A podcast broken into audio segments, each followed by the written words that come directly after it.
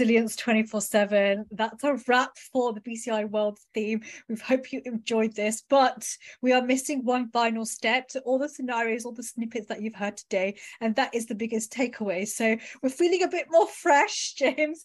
Um, you know, the day has passed. Uh, James put away his alcohol. What uh, James, for you, what is your biggest takeaway from this whole um, experience and incident that we faced together?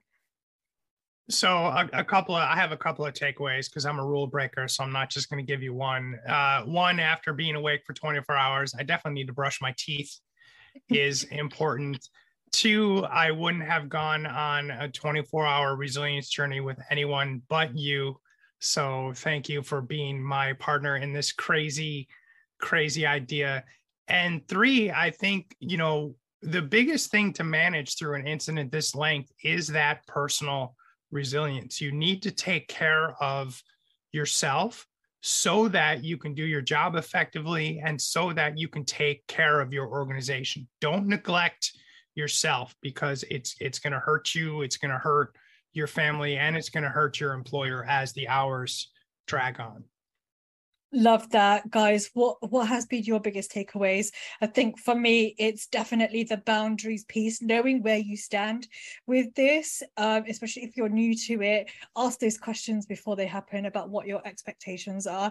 And if you do find yourself in this situation then have that boundary and a hard stop and not try to be the hero because it's never going to work. It's, it's not going to work. It doesn't reflect good on you. So we need to go away now and have some sleep eat get off this damn chair.